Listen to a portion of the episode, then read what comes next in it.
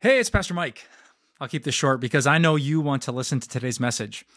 You're here because you want to continue growing in your faith, and we at Time of Grace want the exact same thing for you. Just visit us at timeofgrace.org and you'll find a ton of resources at your fingertips, like sermons, videos, books, devotions, our blog, and of course, more podcasts. See you there. When my friend's head hit the basketball court, it made a loud bang.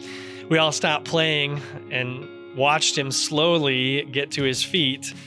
He asked me to take a look at it, and so I gently, slowly brushed the hair away. Oof, I said, yeah, we're gonna need to see a doctor. A few staples in the back of his head, and he was on the road to recovery. Later on, we were reminiscing about that day and not just about the cut, but we were talking about some mistakes he'd made, some honestly bad choices in his relationships.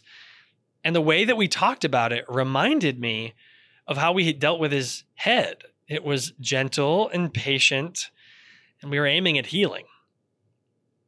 It made me wonder why am I often not so gentle with myself? I've never split my head open playing basketball, but I have made more than my fair share of mistakes and often really big ones that cost me. The Bible calls that sin. I'm guilty of it. We all are. And so often we don't deal with our sin well. Have you ever noticed this? That sometimes we we deal with sin in a way that doesn't address the problem at all. Sometimes I try to replay the sin over and over in, in my mind, reliving my mistake as some weird form of punishing myself. Other times we like to just try to rewrite what actually happened. If only I wasn't in that position. If only uh, I never opened my mouth and said such a stupid thing.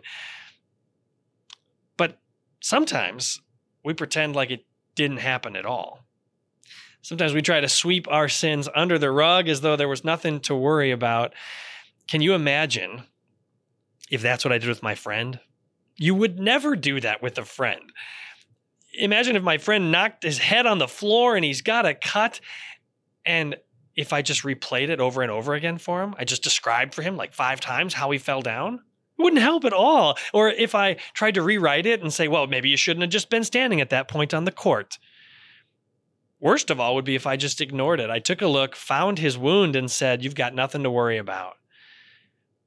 That's not the way you help a friend deal with something, whether it's their physical injury or something that they're messed up. Instead, you gently and patiently uncover the wound so that you can find healing. That's how God deals with our sin.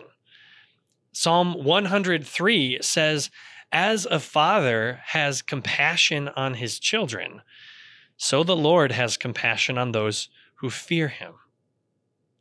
Jesus knows that we are sinful, but he didn't just make us relive it over and over again.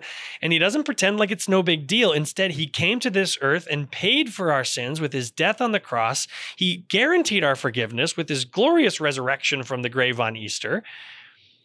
And now, just like any good father helps the little kid to learn about sin, to learn how to make good decisions with all that same gentleness and patience and persistence, our Father in heaven gently helps us deal with our sin.